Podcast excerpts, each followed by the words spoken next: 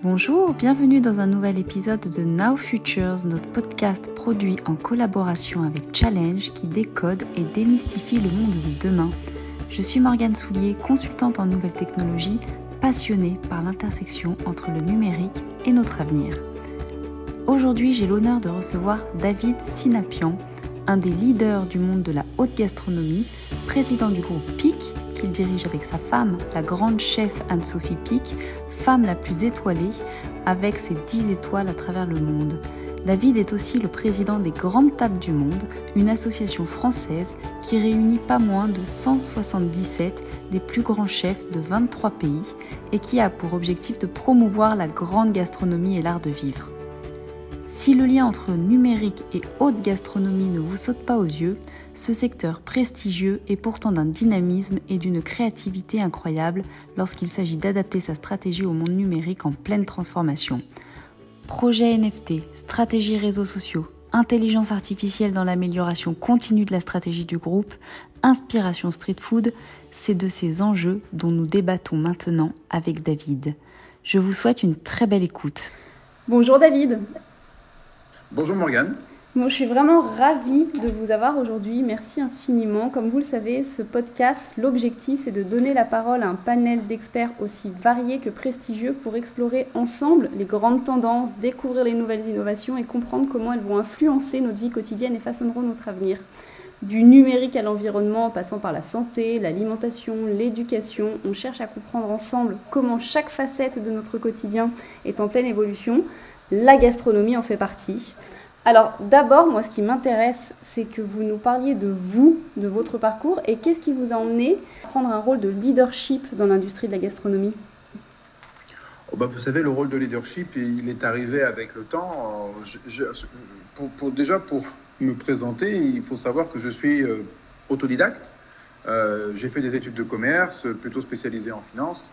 Et, c'est un petit peu, euh, voilà, avec Anne-Sophie, on, a imaginé il y a 30 ans, euh, lorsqu'on s'est rencontrés dans le cadre de nos études, euh, peut-être épouser un métier dans cette industrie-là, mais sans, voilà, sans forcément en faire un objectif de vie au départ. Malheureusement, c'est le, décès brutal de son père qui a précipité le retour d'Anne-Sophie à Valence, et puis moi à ses côtés.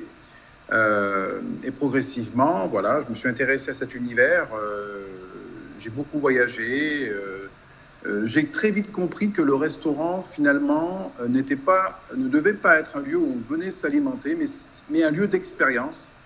et je me suis très vite consacré à réhabiliter le rôle indispensable du restaurateur. Voilà, j'aime bien ce, nom de restaurateur euh, pour moi, le restaurateur est, le maître, le maître d'œuvre du restaurant. Alors après, le restaurateur peut être un chef, peut être un homme de salle, peut être un. Mm. Je ne veux pas, euh, je veux pas restreindre la vision du restaurateur au chef. Vous avez des chefs qui sont d'excellents restaurateurs et d'autres qui ne le sont pas.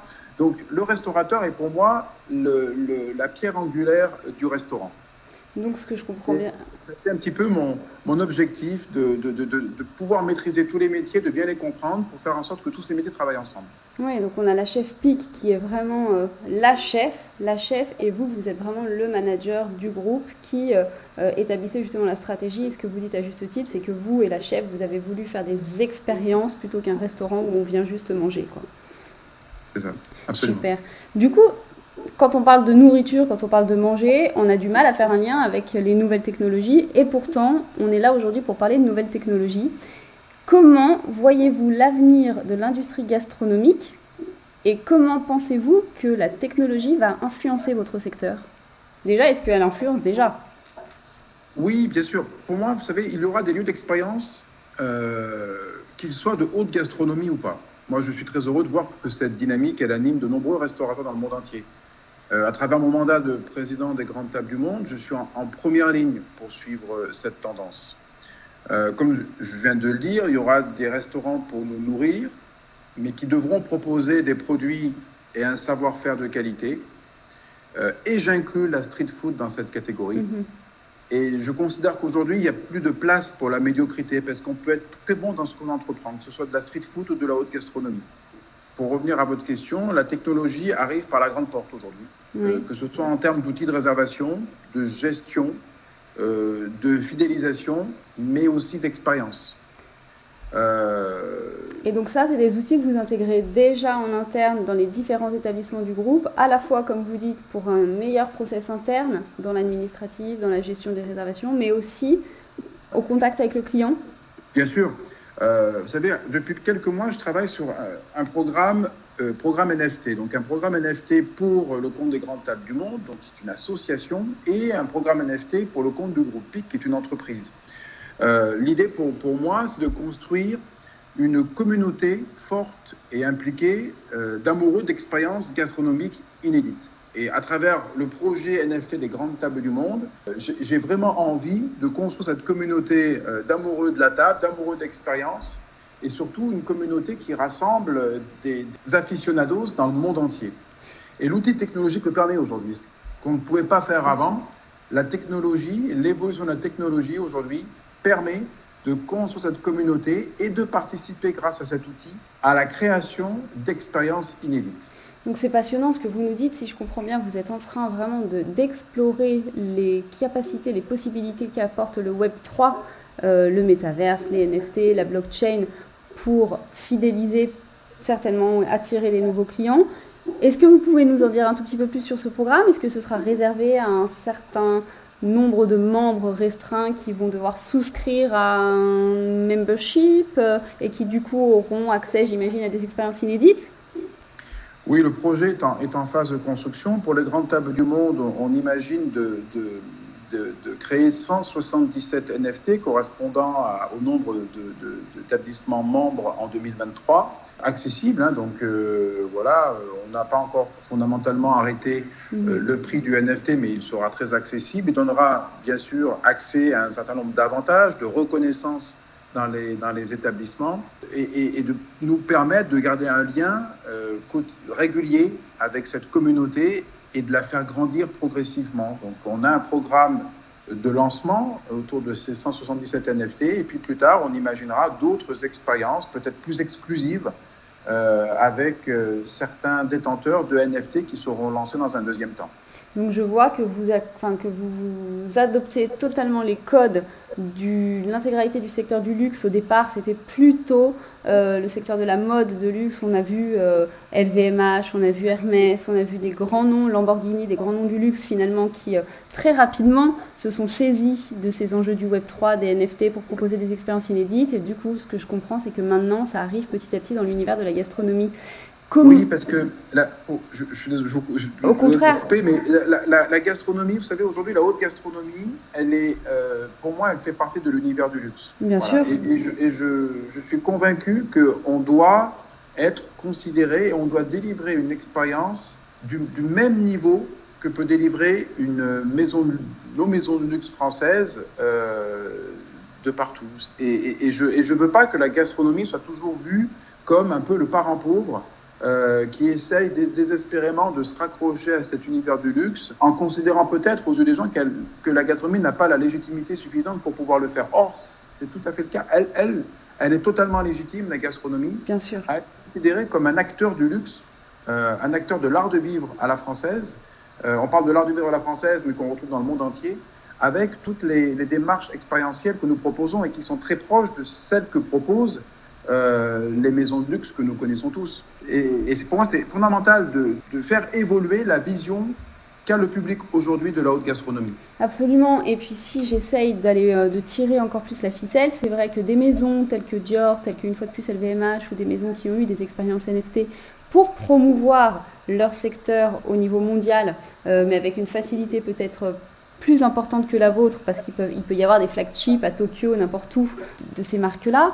Vous, même si vous avez des établissements à travers le monde, euh, l'établissement central, principal, le plus énigmatique, le plus emblématique, c'est celui de Valence. Et du coup, j'imagine qu'avec cette expérience NFT, vous allez pouvoir toucher une population et promouvoir l'art de vivre à la française au niveau d'un niveau mondial. Donc c'est phénoménal.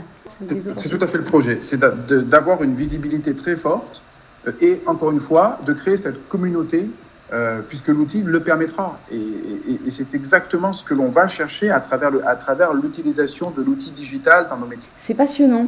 Du coup, comment aussi voyez-vous l'avenir de l'intelligence artificielle, qui est une autre technologie, dans le domaine de la gastronomie et de la haute cuisine? Est-ce que c'est des sujets qui vous intéressent? Est-ce que c'est des sujets auxquels vous vous êtes, sur lesquels vous êtes déjà pensé? Et pensez-vous aussi que l'intelligence artificielle pourrait un, jouer un rôle dans la création je sais pas, de nouvelles recettes, dans l'amélioration des processus en cuisine Personnellement, j'espère qu que nous réussirons à utiliser ces nouveaux outils pour imaginer de nouvelles expériences. Mm -hmm. voilà, C'est toujours très concentré vers l'expérience. Renforcer la notion de voyage que nous nous employons à développer aujourd'hui. Voilà, lorsque les gens viennent chez nous, à Valence, on essaye d'imaginer l'expérience tel, tel un voyage. Oui. Et, et j'espère que ces outils vont, vont, vont, vont nous permettre. Je, je, veux juste veiller à ce que ça ne soit pas un gadget, Bien sûr. Euh, mais que ces outils apportent euh, véritablement une, une, une, nouvelle façon de mettre en valeur le produit et ses origines, par exemple. Mais je suis sûr qu'il y aura plein d'autres euh, applications à imaginer une fois qu'on qu maîtrisera ces outils-là. Évidemment. Euh, on n'est qu'au début aujourd'hui, et c'est vrai que l'intelligence artificielle, lorsqu'on commence à, à l'utiliser, ça fait peut-être un petit peu peur, mais au départ, et surtout, ça nous permet d'imaginer le potentiel et surtout la récupération en termes d'expérience que l'on pourra, que pourra en faire. On est juste au début. Maintenant, à nous d'être euh, voilà, d'être imaginatif euh, et surtout de bien comprendre, de bien comprendre et de maîtriser ces outils-là pour qu'encore une fois, ce ne soit pas vu comme un simple gadget. Bien sûr, il y a un enjeu d'acculturation évidemment et de un petit peu de test and learn. On, on vient de parler de NFT, on vient de parler d'intelligence artificielle.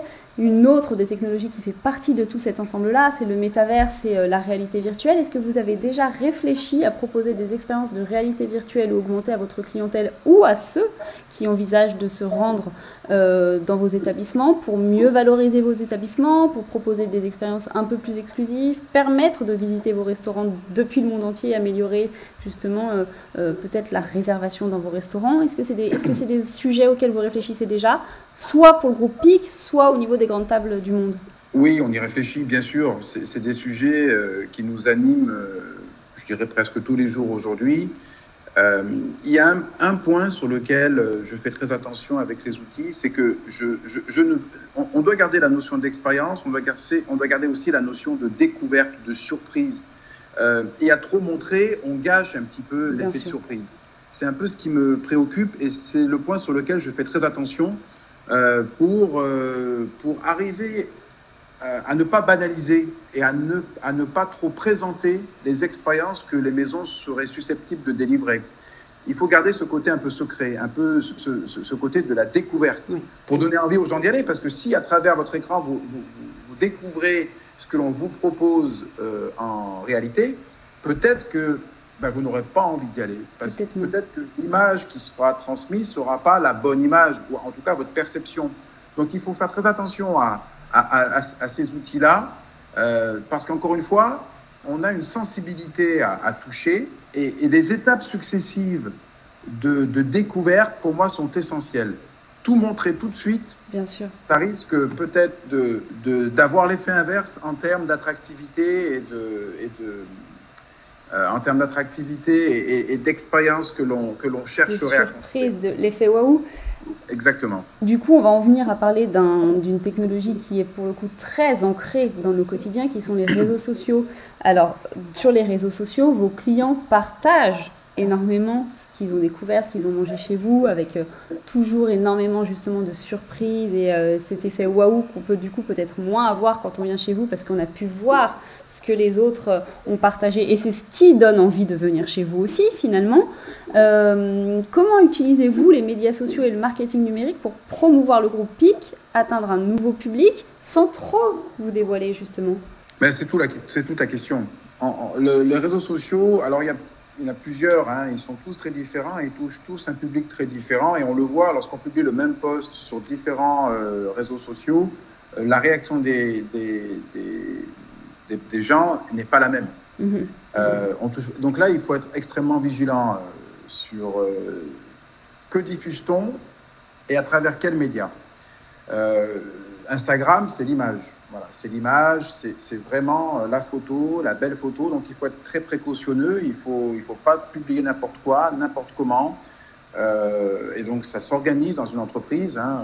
On, doit professionnaliser, euh, je pense, la gestion des réseaux sociaux. Et puis il y a des réseaux sur lesquels il faut moins aller euh, parce qu'ils ne correspondent pas à, nos, à, notre public, tout simplement. À il votre ADN. ça, ne pas, ne pas tout montrer tout le temps, partout, avec pour n'importe qui. Euh, après, vous avez des réseaux un, un, petit peu plus institutionnels que nous on aime beaucoup, c'est LinkedIn, où, euh, où voilà, on peut prendre la parole, on peut euh, donner notre avis sur des sujets de fond. Euh, Anne-Sophie fait partie des top influenceurs sur LinkedIn et, et, à ce titre, elle aime prendre la parole sur des, sur des sujets qui la touchent et qu'elle a envie de transmettre à son, à son public, euh, voilà, public abonné à, à, à, son compte LinkedIn. Voilà, donc je pense que c'est toujours, faut toujours être très mesuré. Euh, il faut bien faire la part des choses, je pense, entre ce qui est privé et ce qui doit être public. Il ne faut mm. pas tout mélanger.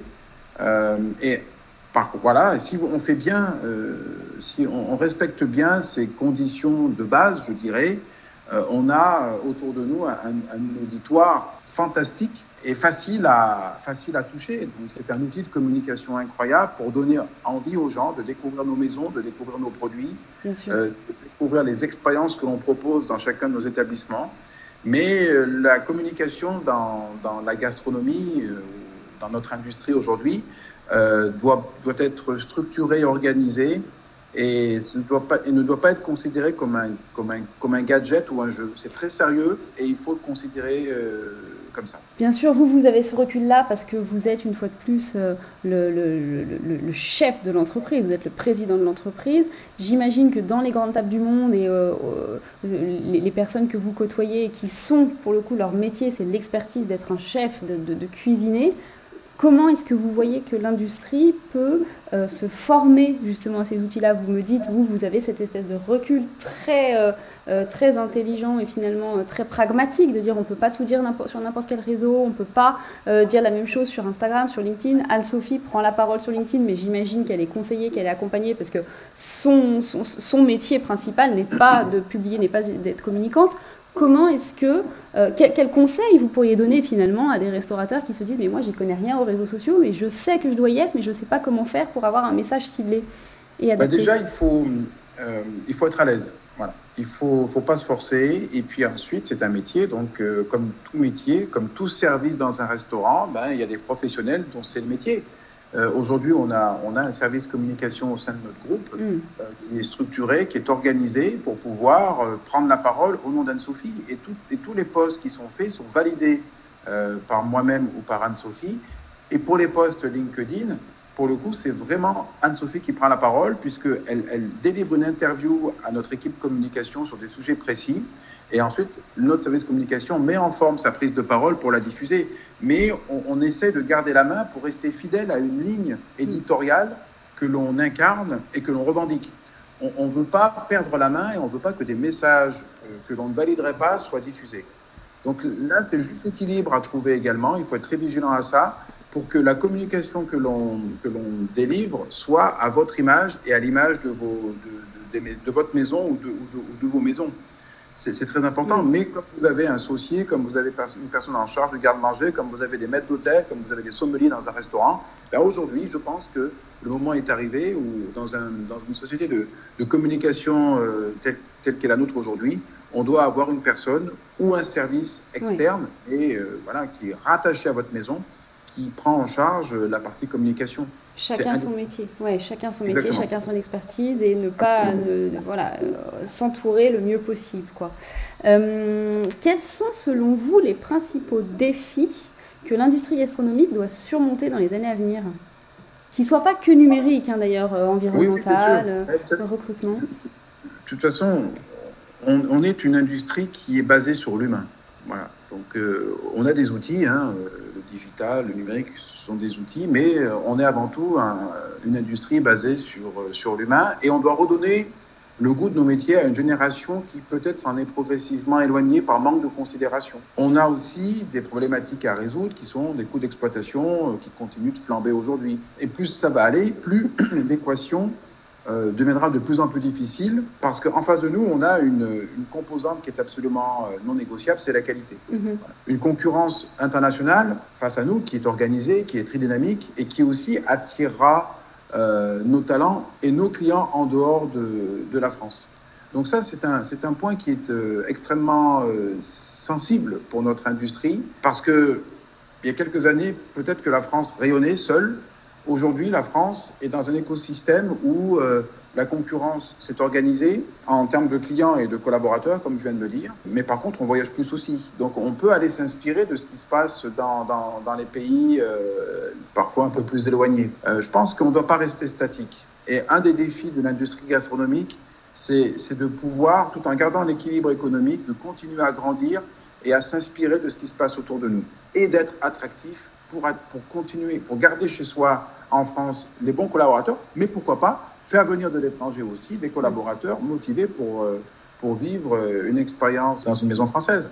Est-ce que vous aussi, comme on peut entendre dans les médias, est-ce que même au sein du groupe PIC, qui est une maison extrêmement prestigieuse, vous ressentez la difficulté de recrutement, d'attirer des talents? Oh, un petit, on, on, le ressent parce que parce qu'il y a, y, a, y a un contexte qui, qui n'est peut-être pas favorable de façon générale. On a la chance, aujourd'hui, notre discours a, vraiment changé euh, au, au, sein du groupe PIC, puisque on propose un parcours à nos collaborateurs que l'on recrute. Vous avez plusieurs portes d'entrée dans le groupe PIC aujourd'hui. Vous avez bien sûr Valence, vous avez Londres, vous avez Paris, vous avez Lausanne, vous avez Megève, vous avez Singapour. Demain, vous aurez Hong Kong et Dubaï en plus. Et on essaie de garder la main sur l'ensemble des un peu plus de 600 collaborateurs qui sont, euh, que l'on considère comme étant membres du groupe PIC pour leur proposer à un moment donné une évolution dans leur carrière au sein d'un établissement euh, de leur choix. Et, et c'est vrai que ces arguments-là sont très attractifs euh, pour un public plutôt jeune qui a envie de construire une, une carrière et de voyager et de pouvoir évoluer dans de très bonnes conditions dans de belles maisons. Donc on arrive grâce à ce parcours à attirer à nous de jolis talents euh, c'est un petit peu pour ça qu'on sent peut-être un petit peu moins oui. euh, les difficultés de recrutement que, que d'autres confrères pourraient ressentir aujourd'hui. Euh, il y a un autre enjeu sociétal dont on entend énormément parler dans le domaine de l'agroalimentaire, de l'industrie, de la gastronomie, de l'alimentation, c'est l'enjeu évidemment environnemental. Quelle est votre opinion sur l'impact de la durabilité et du changement climatique sur votre industrie et sur votre métier? Est-ce que ça a un impact au quotidien? Oui, bah, non, mais toutes nos entreprises hein, ont en face d'elles un, un, chantier immense pour devenir plus vertueuses. Ça, c'est un, c'est une, c'est incontestable. Nos, nos, métiers, nos entreprises touchent au vivant. Nous, nous, produisons beaucoup de déchets. Nous avons besoin de beaucoup d'énergie. Nous employons beaucoup de collaborateurs. Euh, notre empreinte carbone doit être réduite. Le chantier est immense quand on regarde tous les. En fait, on, on a, on a une action à, à, à faire sur chacune des composantes aujourd'hui euh, sur les sujets de durabilité, euh, du changement climatique. On, on est totalement concerné. Oui. Euh, donc aujourd'hui, et c'est notre difficulté, c'est des sujets qui arrivent très vite, fortement sur, sur nos métiers. On, beaucoup ne sont pas structurés pour mener tous ces chantiers, sans que cela devienne un, un centre de coût indigeste pour les entreprises qui sont déjà quand même très impactées par l'effet, par l'effet euh, inflationniste. Du coup, vous avez un plan d'action, vous réfléchissez de façon globale ben, On a plein de petites actions. Ouais. On a plein de petites actions aujourd'hui que l'on amorce, que l'on que l'on essaye de d'installer et de structurer dans nos entreprises pour pas que ça parte dans tous les sens et pour pas que ce soit euh, oublié parce que ce qui compte avant tout, c'est aussi de changer des habitudes Bien sûr. Euh, à tous les niveaux.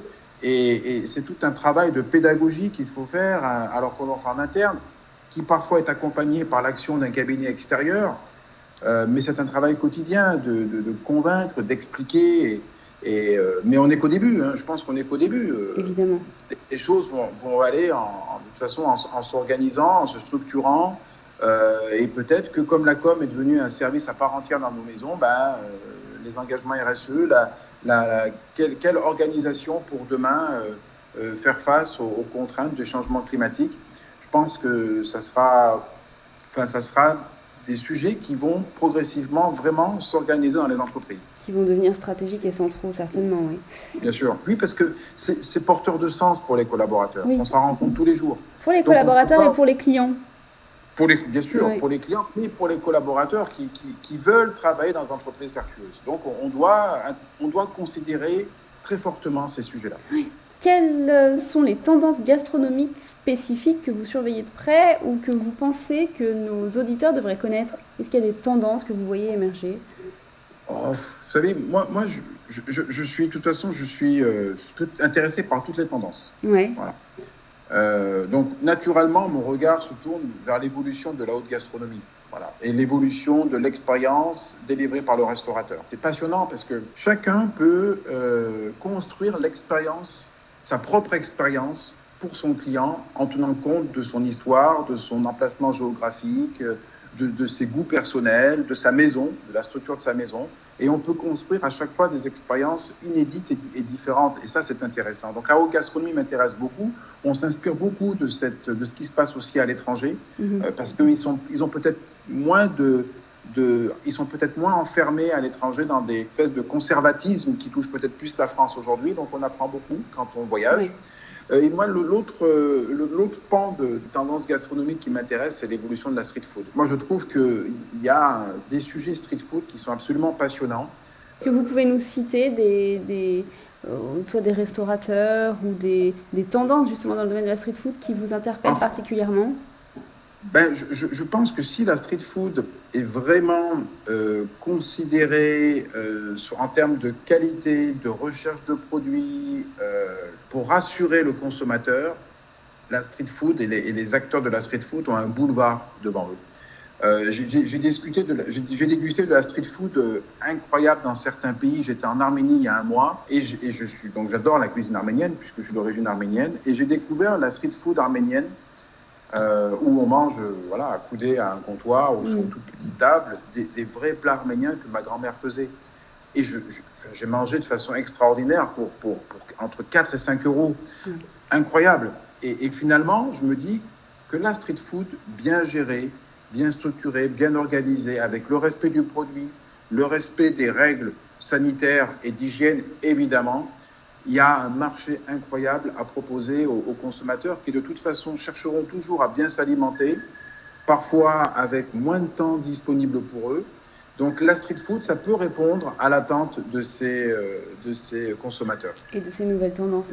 Et de ces nouvelles tendances, et absolument. Si, et si on reste sur euh, la haute gastronomie, est-ce qu'il y a parmi les grandes tables du monde des chefs qui vous semblent plus avant-gardistes que d'autres, à la fois d'un point de vue de, de, du service, de l'offre et de la, de la nourriture qu'ils proposent, des menus qu'ils proposent, mais aussi si on en revient au sujet du numérique, est-ce qu'il y en a que vous avez identifiés qui sont particulièrement euh, euh, férus d'innovation?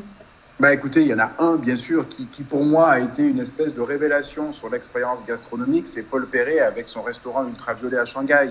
C'est là où j'ai compris que la technologie au service de la gastronomie, ça avait du sens.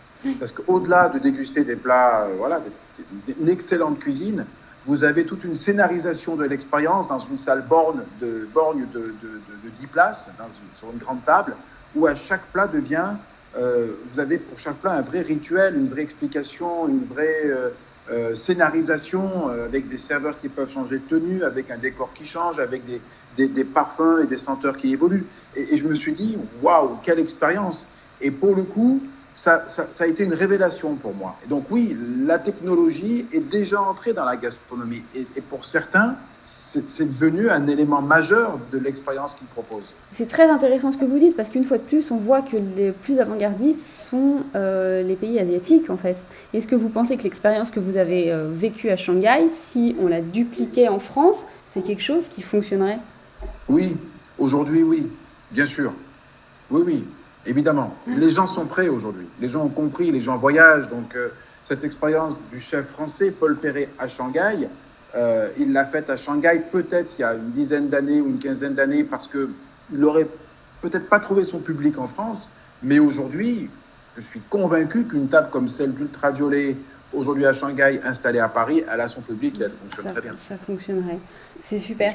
Euh, J'ai une dernière question pour vous qui, euh, qui, qui qui, s'adresse plus du coup à l'ensemble de vos confrères et surtout à comprendre comment est-ce que vous partagez vos bonnes pratiques entre vos confrères justement quand vous identifiez par exemple des nouveaux outils. J'imagine que dans les grandes tables du monde vous vous réunissez régulièrement. Euh, est-ce que c'est est-ce que vous vous considérez comme concurrent et que vous ne donnez pas trop vos bonnes pratiques? Est-ce qu'au contraire, euh, il y a une espèce de fratrie qui fait que vous partagez vos bonnes pratiques? En tant que président des grandes tables du monde, je ne considère pas des confrères comme des concurrents, puisque chaque maison a sa propre identité, a sa propre histoire, donc on est très complémentaires. Et, plus il y a de restaurants performants dans un petit périmètre, c'est bon pour tout le monde, parce que le client ne se fidélise pas à une maison. Le client veut voir un maximum d'établissements. Et, plus il y a de belles maisons, plus c'est bon pour tout le monde. Donc on n'est absolument pas concurrent, on est, on est confrères, on, s'entend bien, on a chacun notre propre identité. Euh, et ensuite, bien sûr qu'on doit partager nos, nos expériences bonnes ou mauvaises. Les grandes tables du monde, c'est un, une tribune pour ça. Et au-delà des rencontres que l'on, qui sont déjà en place au Grand Table du Monde, j'ai, voulu créer une, une journée de, de, rencontres professionnelles avec des intervenants pour que chacun puisse comprendre aussi l'évolution de la haute gastronomie, l'évolution des tendances et puisse tirer des outils mm. pour la gestion de sa propre maison. Donc on, est là, non, non, on partage. Moi, je veux qu'on partage. Je veux. C'est pour ça que je voyage beaucoup. C'est pour ça que je fais rentrer aussi beaucoup de, d'établissements à l'étranger au sein de l'association pour créer cet écosystème de, de, confrères euh, éparpillés dans le monde entier et qui échangent en permanence. Et on a pris cette habitude d'échanger beaucoup pendant le Covid à travers des visios qu'on a organisées avec des confrères éparpillés dans le monde entier, où chacun expliquait comment il réouvrait sa maison après le Covid. Quelles étaient les problématiques qu'il pouvait rencontrer, quelles étaient les aides qu'il avait pu avoir? Et finalement, on a créé une espèce de forum d'échange qui a fait du bien à tout le monde. C'est super. En parlant d'aide, dernière question, ma dernière question. Euh, est-ce qu'il y aurait un chef que vous auriez envie de valoriser, qui n'est pas encore étoilé, peut-être plus sur le, enfin sur le, sur le territoire français, comme ça, euh, vu que nos auditeurs seront plutôt français, un chef où vous dites, lui, il a vraiment le potentiel de devenir un grand demain oh, Il y en a plusieurs. Vous savez, on, sème des talents un petit peu partout. On a, on a depuis 30 ans euh, formé beaucoup de, jeunes collaborateurs qui se sont mis à leur compte. Donc, je ne peux pas en citer un parce que, parce que les autres seraient, euh, voilà, seraient, comprendraient pas. Mais on a, vous savez, chacun de nos, chacune de nos maisons euh, étoilées forme des jeunes et ces jeunes demain volent, vont voler de leurs propres ailes. Et après, c'est un petit peu la génération qui arrive, qui va aussi gagner ses étoiles et qui va aussi prendre le relais euh, de ce que notre génération leur aura transmis et que nous-mêmes, on a hérité de la génération précédente. Donc, la France, c'est un, vivier euh, et, et, on a la chance d'avoir beaucoup de talents et des jeunes euh, brillants qui arrivent, il y en a plein. C'est génial. Bah, écoutez, je vois que vous êtes vraiment dans le partage et dans la transmission. Merci pour euh, toutes ces bonnes paroles. On termine toujours cette interview par un portrait numérique. Donc, je vais vous poser quelques questions sur euh, votre portrait numérique. Vous êtes prêts? Allez-y. Alors, quelles sont les applications qui vous sont indispensables au quotidien? Alors moi, je, travaille avec mon téléphone, je vais toujours, tous les jours, je note plein de choses sur l'application Note, les rappels. Euh, en fait, voilà, j'ai structuré euh, l'appli rappel avec euh, chacun de mes membres du CODIR, avec les questions que je dois leur poser. Voilà, c'est mon pense-bête permanent parce que j'ai, je, je, je, prends beaucoup de notes dans la journée quand je me déplace dans ma maison, quand, et j'ai besoin, à un moment donné, de, de, de, structurer tout ça pour préparer mes réunions, mes rencontres avec mes équipes. Donc ça, j'utilise beaucoup, plusieurs fois par jour. Et puis l'appli que j'aime bien, euh, un petit peu sur les réseaux sociaux, c'est Instagram, parce que je trouve qu'il y a des, il y a des comptes qui, qui vraiment valorisent la belle image, la belle photo, qu'elle soit gastronomique ou pas. Hein, j'aime beaucoup ça. Euh, et donc c'est l'appli que, que je vais, sur laquelle je vais euh, assez souvent. Qui peut donner un peu d'inspiration. La dernière application que vous ayez téléchargée la dernière application, alors j'aime beaucoup l'art urbain. Euh, et la dernière, euh, le street art. Et la dernière que j'ai téléchargée, c'est Flash Invaders. D'accord. Euh, parce que j'ai vu qu'il y avait une application, parce que j'aime bien Invaders, l'artiste Invaders, qui, qui dans, les, dans, les rues de Paris ou ailleurs symbolise un, lieu avec ses petits, ses petits carreaux. ces petites mosaïques. des petites mosaïques, voilà.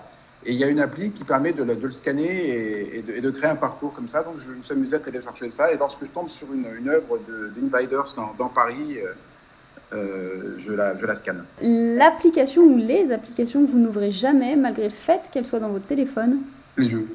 J'ai plein de jeux, mais je n'ouvre jamais. votre dernière recherche, Google ou ChatGPT? Euh, ma dernière recherche Google, ah oui, c'était le, le, site Cyclade pour aller voir les résultats du bac puisque notre fils a passé le bac, donc je voulais aller voir les résultats. Bon, on croise les doigts, tout s'est bien passé? Oui, oui, c'est bon, il a eu le bac avec mention. Génial. Le fond d'écran de votre smartphone? Le mont Fuji.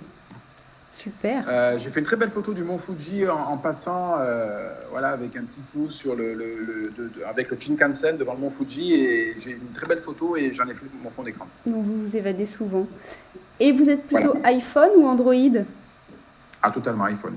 Moi, je suis Mac euh, de la tête aux pieds. Super. Écoutez David, merci infiniment d'avoir partagé avec nous euh, votre vision de l'avenir de la haute gastronomie, de la gastronomie de façon générale, de l'industrie euh, de la restauration. C'était vraiment précieux. ce que je note, c'est que évidemment, vous êtes convaincu que les outils d'intelligence artificielle, de réalité augmentée, de réalité virtuelle vont petit à petit s'ancrer complètement dans vos métiers, mais qu'il faut être vigilant et les utiliser à bon escient. Et surtout, on va regarder et attendre avec vigilance et impatience cette expérience NFT que vous allez proposer bientôt euh, en collaboration avec les grandes tables du monde. Donc merci beaucoup d'avoir partagé ça avec nous. Merci à vous, Morgane. Merci, c'était un plaisir. Et voilà, David nous a transportés dans un monde où nos besoins primaires, ceux de s'alimenter, nos besoins secondaires, ceux de se faire plaisir, et le numérique sont intimement liés. Un grand merci à lui pour le partage de sa vision et de ses projets disruptifs que je vous invite à suivre avec la plus grande attention. Je vous remercie, vous, nos auditeurs, pour votre temps et votre curiosité. N'oubliez pas de vous abonner à ce podcast et de le partager avec vos proches. Je vous donne rendez-vous la semaine prochaine pour un nouvel épisode et en attendant, acculturez-vous. Je suis Morgane Soulier, consultante en nouvelles technologies et je me réjouis de vous retrouver lors de notre prochaine exploration du futur. À très bientôt.